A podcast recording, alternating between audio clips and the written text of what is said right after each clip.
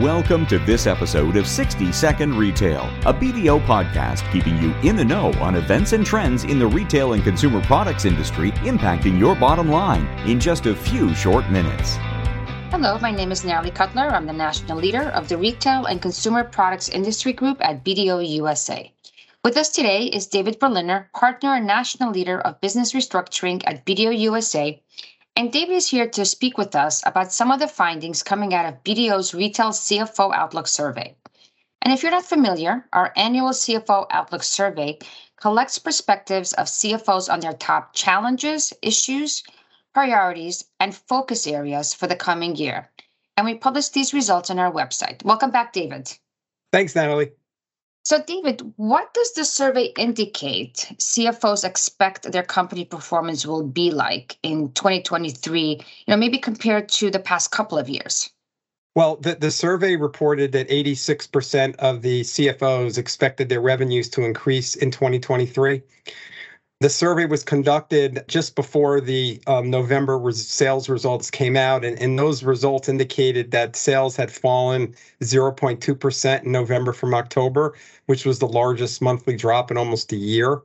Uh, sales in November had decreased in all categories but grocery and health and personal care. So the experience, for example, that Target reported back in October where they said that they experienced a big slowdown in their sales, all of which was driven by discretionary categories like apparel, home, etc. And their customers became increasingly cautious in spending in these categories.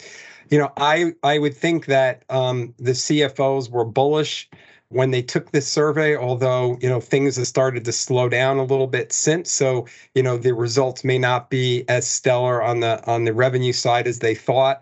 And the other issue that we have to keep in mind is that with slowing economic growth, high inflation, rising interest rates, and the remnants of uh, you know this inventory excess retailers have been dealing with, you know they've got a slew of evolving challenges they're going to face in 2023.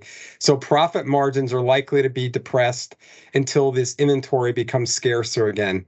And you know retailers reporting strong holiday season sales may not really be indicative of their underlying profits uh, due to the deep discounting and the inflation adjusted sales and i would expect that to you know move into 2023 as well yeah, David, I, I completely agree with you. I think all of the things that you just mentioned, it's it's a tough time for consumers and retailers.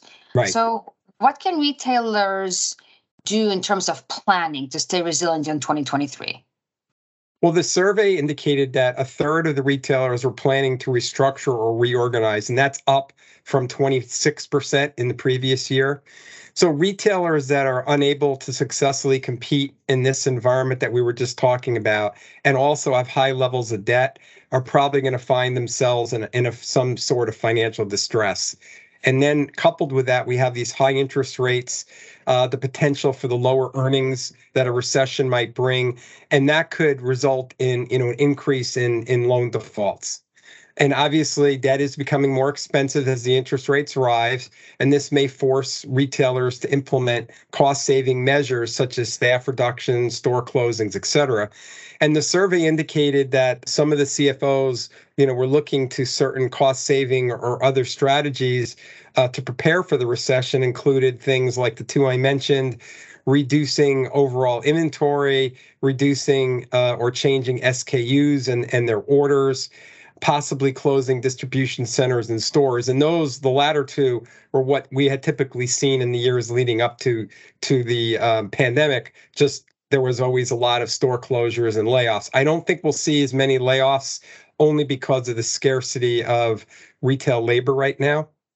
So I think um, you know, due to these inflationary and macroeconomic uh, conditions, the most vulnerable retailers are going to be, you know, those selling to middle and lower income consumers who are most impacted by this economic environment, and those that sell primarily discretionary goods. Yeah, so so staying on that, David. I mean, obviously, the consumer wallet is going to be tighter than than normal um, with all of the things that that we've just discussed and you know with shrinkflation and i know we've talked about that in the past you know happening. How are retailers going to accomplish these resiliency goals when the consumers no longer want to pay the higher prices that seem to have been palatable over the last couple of months? Well, I think Natalie, the key to to you know to retailers, you know, surviving and prospering in 2023, like in in other prior recessionary periods, is liquidity and they need to have cash they need to have the cash flow. So one of the things the survey indicated was 48% of the cfos expected their debt levels are going to increase next year. That's up from 39% the year before.